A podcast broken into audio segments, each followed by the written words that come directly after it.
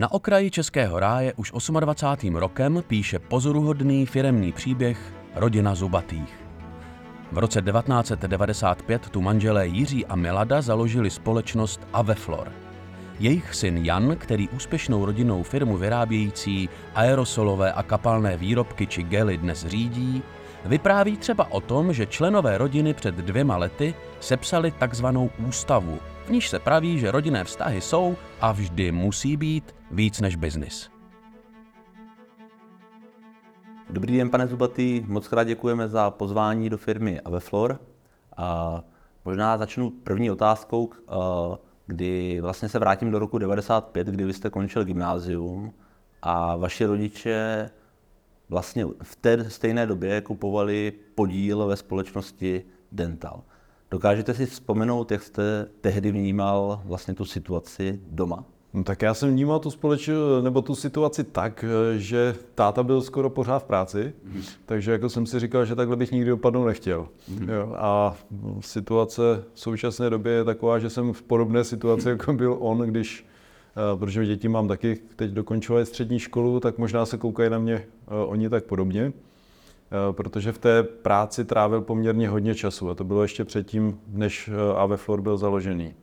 Ale pracoval táta jako výrobní ředitel ve společnosti Dental, která vyráběla stomatologické materiály a jednou eh, z částí byly i výroba sprejů a výrobků, které potom vlastně byly přemístěny do společnosti Aveflor, nově vzniklé. Vždycky ta rodinná firma je svým způsobem dar i svým způsobem prokletí. A to je možná v tom, že se jakoby nedá úplně rozlišit ta hranice mezi tím, řekněme, profesním a tím ryze rodinným životem.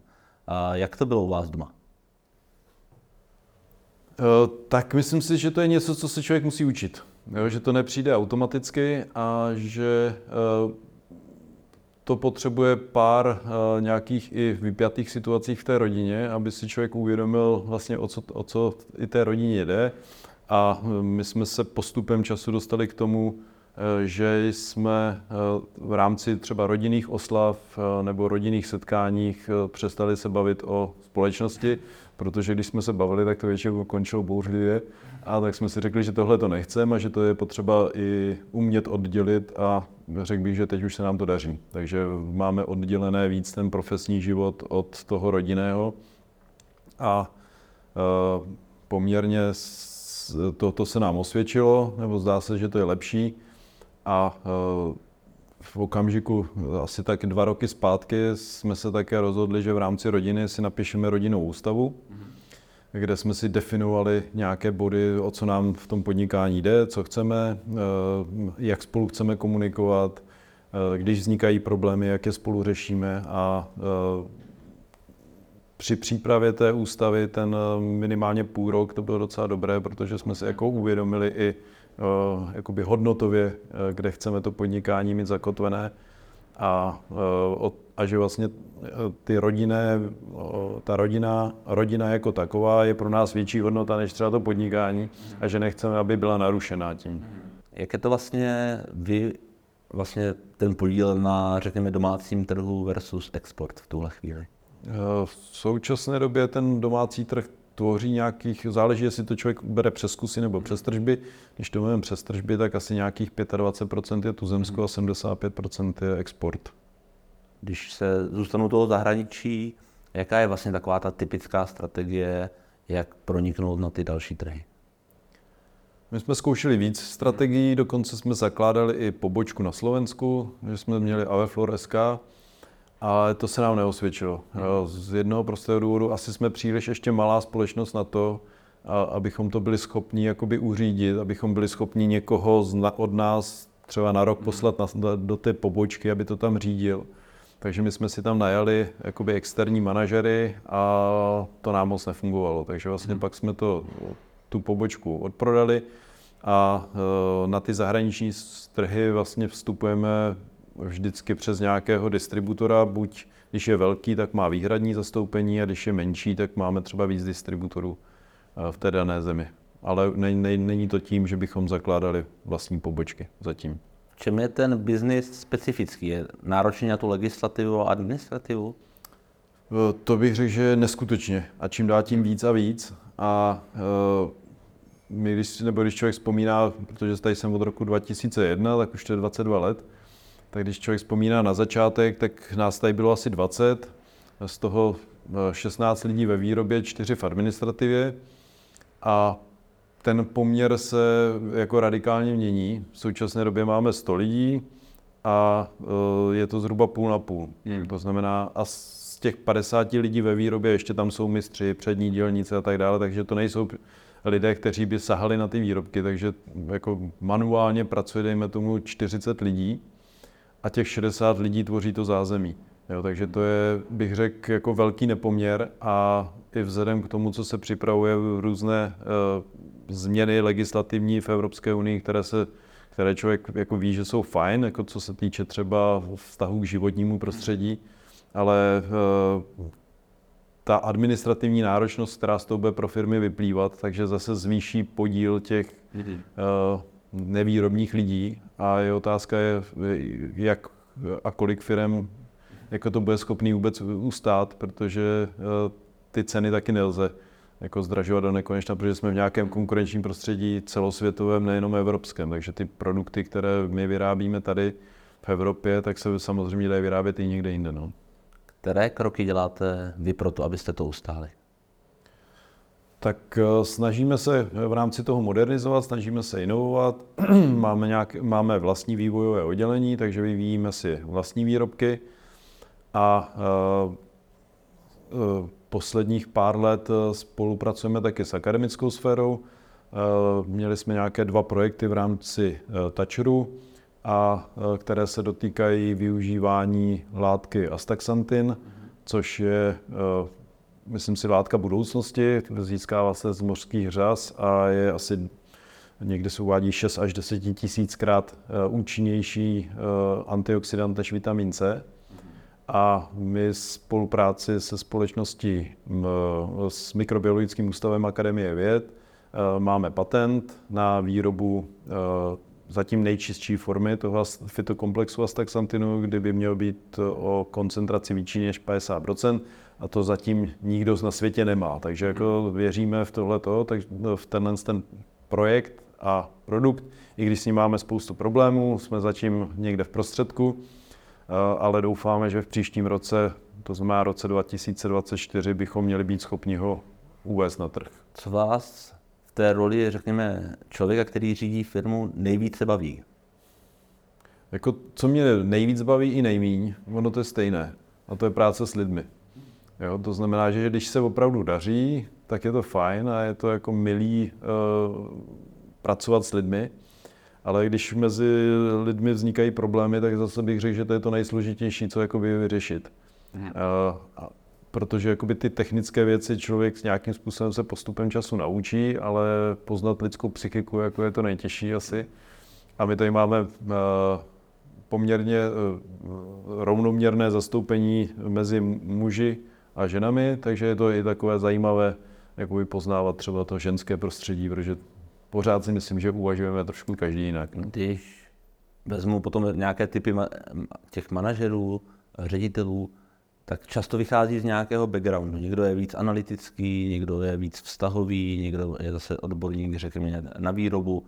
Která z těch vlastností je vám nejbližší? Nedokážu říct, já myslím si, že spíš jako eh, to je taková eh, asi nějaká zvláštní kombinace všeho. Mm-hmm. Jako já mám rád si sednout, když mám čas a, a chvilku pro sebe, tak třeba na dvě, tři hodinky myslet jakoby nad nějakou analýzou, myslet na nějakou strategii.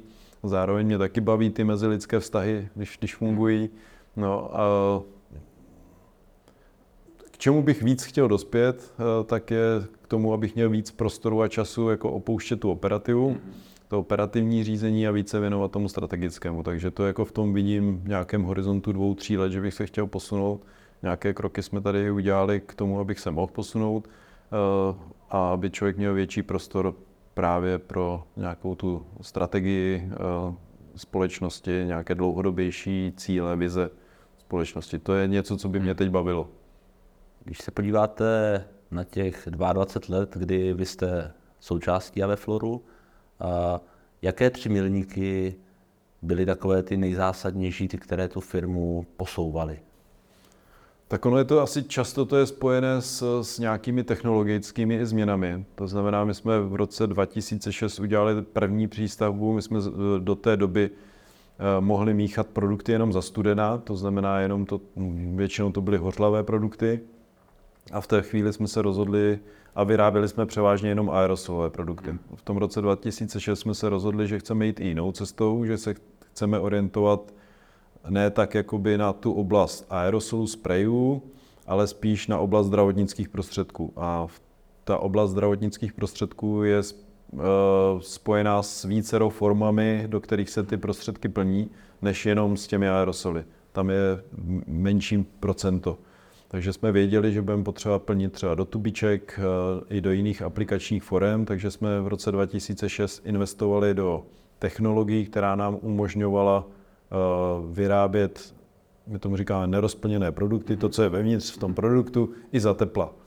Eh, že se, je to jako v přivaření, když se vaří omáčka, jak se smíchává olejová a vodná fáze, takže k tomu potřebuje člověk nějakou třeba teplotu kolem 80 stupňů.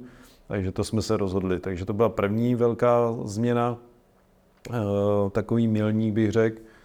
Eh, druhý milník byl, když jsme si postavili vlastní sklad, v roce 2008, 2008 a 2014 teď, kde tady stojíme, tak jsme postavili poslední přístavbu, eh, která měla sloužit primárně pro výrobu farmaceutickou a v současné době tam vyrábíme také léčivé přípravky veterinární, ale v menší míře, než jsme předpokládali, vyrábíme víc těch zdravotnických prostředků. Ale jsou to takové jakoby kroky, kdy to byly poměrně vždycky velké investice, vždycky poměrně i velké úvěry a s tím spojená i určitá nejistota, jak to dopadne. A teď jak ten poslední milník, který spatřuju, je eh, ten astaxantin, že to je něco úplně nová oblast, výroba vlastně suroviny nebo nějaké látky, které my jsme vždycky nakupovali a používali do produktů, takže to je něco teď nového, takže jsem řekl, myslím, čtyři místo tři. A vaše děti, které teď, eh, řekněme, se dosahují nějakého toho maturitního věku, tak chtěl byste, aby jednoho dne skončili v Avefloru? Tom mají úplnou svobodu. Já mám tři děvčata doma. Nejstarší je 23, ta už je tři roky v Austrálii, takže tam to moc nevypadá. I když teď tady byla po třech a půl letech eh, zpátky, mm-hmm. tak se jí tady zase líbilo, tak uvidíme. Ale mám všechny ve své podstatě umělecky laděné, to znamená, ona studovala konzervatoř pražskou, děvčata, eh, pak máme dvojčata, Aničku a Marušku a ty studovali grafickou školu v Praze a teď to vypadá, že by chtěli se hlásit na vysokou školu zase někam, protože se hlásili na Akademii výtvarných umění, tam se nedostali a budou zkoušet příští rok znova. No. A jestli skončí ve firmě, to necháváme na nich. Každopádně ty Anička a Maruška postupně začínají nám pomáhat s nějakou grafikou, hmm. začínají eh, malinko do toho pronikat a tak uvidíme. Byl byste za to rád? Eh, pokud budou chtít, tak bych byl rád, no, protože bych byl rád, aby se to předalo zase ta firma na další generaci. Co je ten důvod, co je ten argument, proč by člověk měl upřednostnit produkty Aveflora třeba oproti konkurenčním nebo podobným na trhu? Tak záleží, v jakém, na jakém trhu člověk bude působit. Já si myslím pořád, že jsme jako lokální místní firma nebo česká firma a e, zaměstnáváme e, zaměstnance tady odsud, takže si myslím, že to by mohl být jeden z těch podpůrných argumentů, proč. Eh, kromě toho, že třeba si děláme nějaké srovnávání vůči konkurenci a že v některých, u některých produktů si myslíme, že jsme jako i lepší než konkurence, ale to zase ona bude určitě říkat taky, takže to je, myslím si, ta, že to vyrábíme v rámci nějaké rodinné společnosti, rodinné firmy, že, že nějaké hodnoty, které jsou spojené s tou eh, rodinnou firmou, takže je přenášíme i do těch produktů nebo vývoje do těch nových produktů, takže to je něco, co asi bych jako považoval za rozdílné. Jinak jako spousta produktů je eh, na trhu a i vzhledem k těm různým regulacím, které jsou, tak jsou stávají čím dál tím víc podobné. No. Funguje tento lokální nebo národní aspekt v té vaší oblasti, protože já si to samozřejmě dokážu představit u kávy, u, by, u bylinek. Zatím, zatím se jako snažíme se o to ten aspekt čím dál tím víc tam vnášet a myslím si, že obecně v rámci České republiky čím dál tím víc je slyšet na to, že ten produkt je vyráběný tady. a že, že je místní. A uh, takže u některých výrobkových řad, třeba když vzpomenu ten Akutol výrobkový mhm. řad, tak jako poslední roky nám neustále roste, takže ty, ty prodeje, takže se zdá, že by to mohl být i úspěšný argument, no, nebo prostě, že to lidem na tom záleží, čím dál tím víc. Má to také výhodu v toho, že se to nepřeváží přes celý svět, i když my 75% také vyvážíme, ale i ten ekologický aspekt si myslím, zvlášť u té mladší generace, bude čím dál tím silnější a bude, budou brát i zřetel na to, jestli se to vozí uh, přes půl planety nebo ne. Jak vypadá takový váš běžný pracovní den?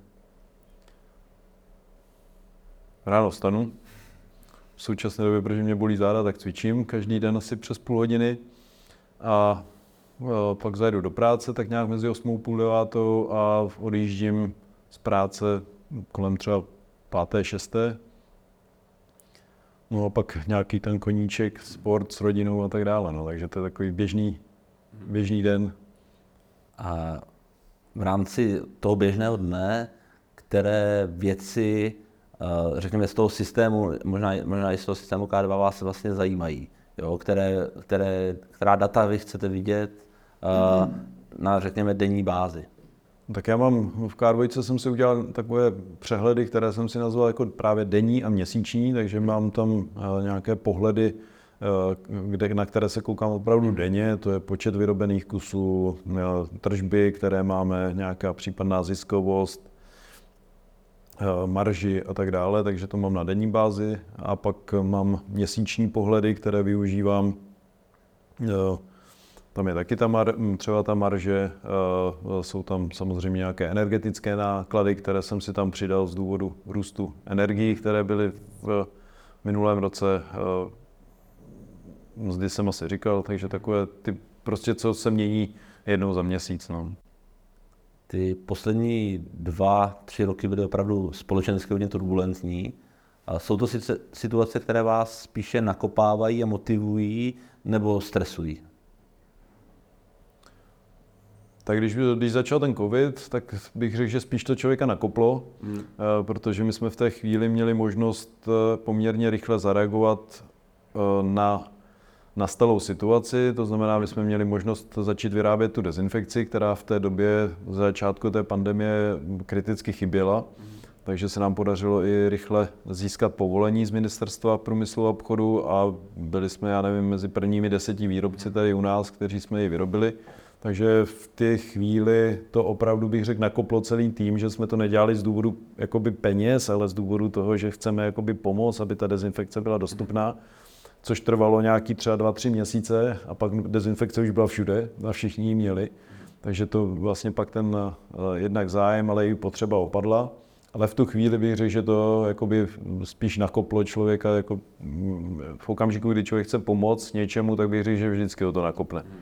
A, uh, a, a co se týče jakoby těch energetických změn, tak nás se úplně za stolik nedotkly, protože nebo dotýkají se nás méně, protože my už jsme se dva roky předtím rozhodli, že chceme začít budovat fotovoltaickou elektrárnu, která přes značné problémy se nám podařila dokončit a ve své podstatě v okamžiku růstu, protože my jsme měli zafixované energie do konce minulého roku, a takže ten nárůst měl být letos a ta fotovoltaika nám pomáhá a dá se říct, že budeme mít třeba 10% nárůst ceny oproti tomu předchozímu roku, ale to není nic, co by se jako nedalo nějak překlenout. No.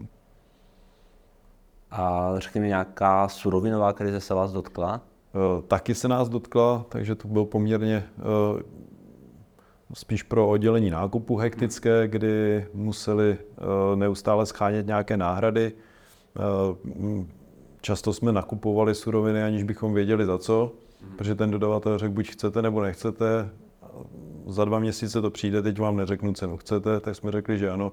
Pak jsme se divili. A malinko jsme eh, tenhle tlak, který byl ze strany eh, dodavatelů, my nebyli schopni předat na ty naše odběratele a tím pádem eh, jsme jako by nebyli schopni zvýšit ceny tolik, jako se nám zvýšily vstupy. Mhm. Ale zase na druhou stranu jsme si jako byli schopni udržet všechny, dodav, všechny naše odběratele a i vlastně v době té krize, dalo by se říct, jsme nějakým způsobem i rostli. Kam dál růst?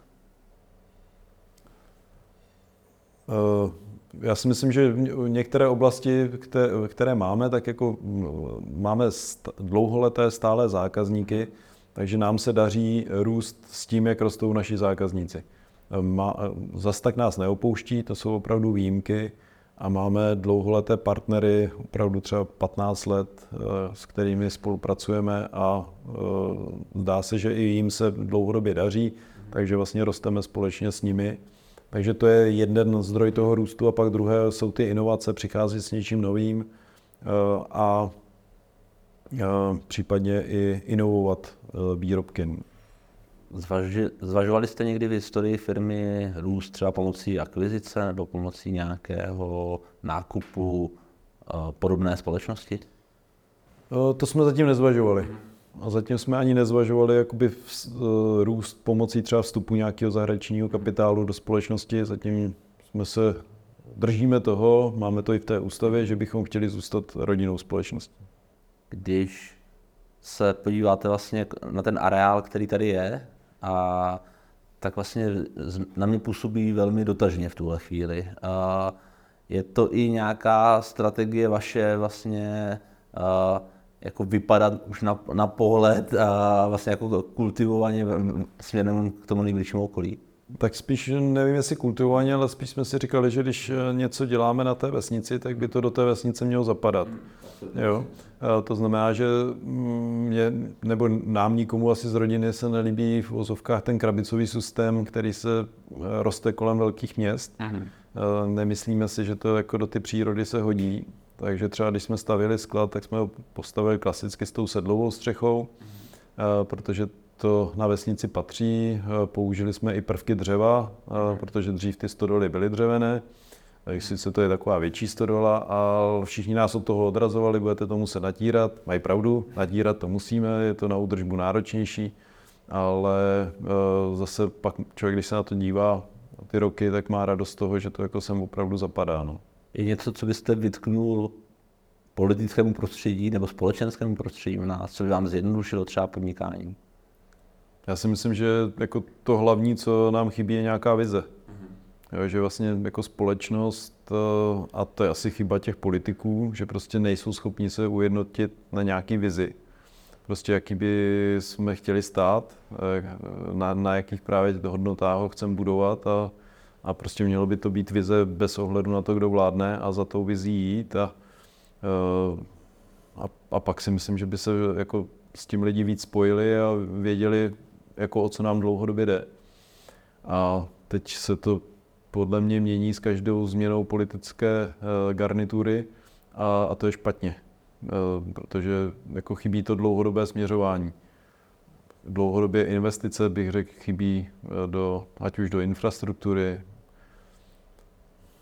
školství bych řekl, že by mělo být moderně spojatý, ale tak to jsou věci obecné, které se jako mhm. obecně diskutují, ale pokud, není jako, pokud nevíme, kam jdem, tak eh, pořád ta diskuze bych řekl, že jde odleva doprava a chybí nám ten směr.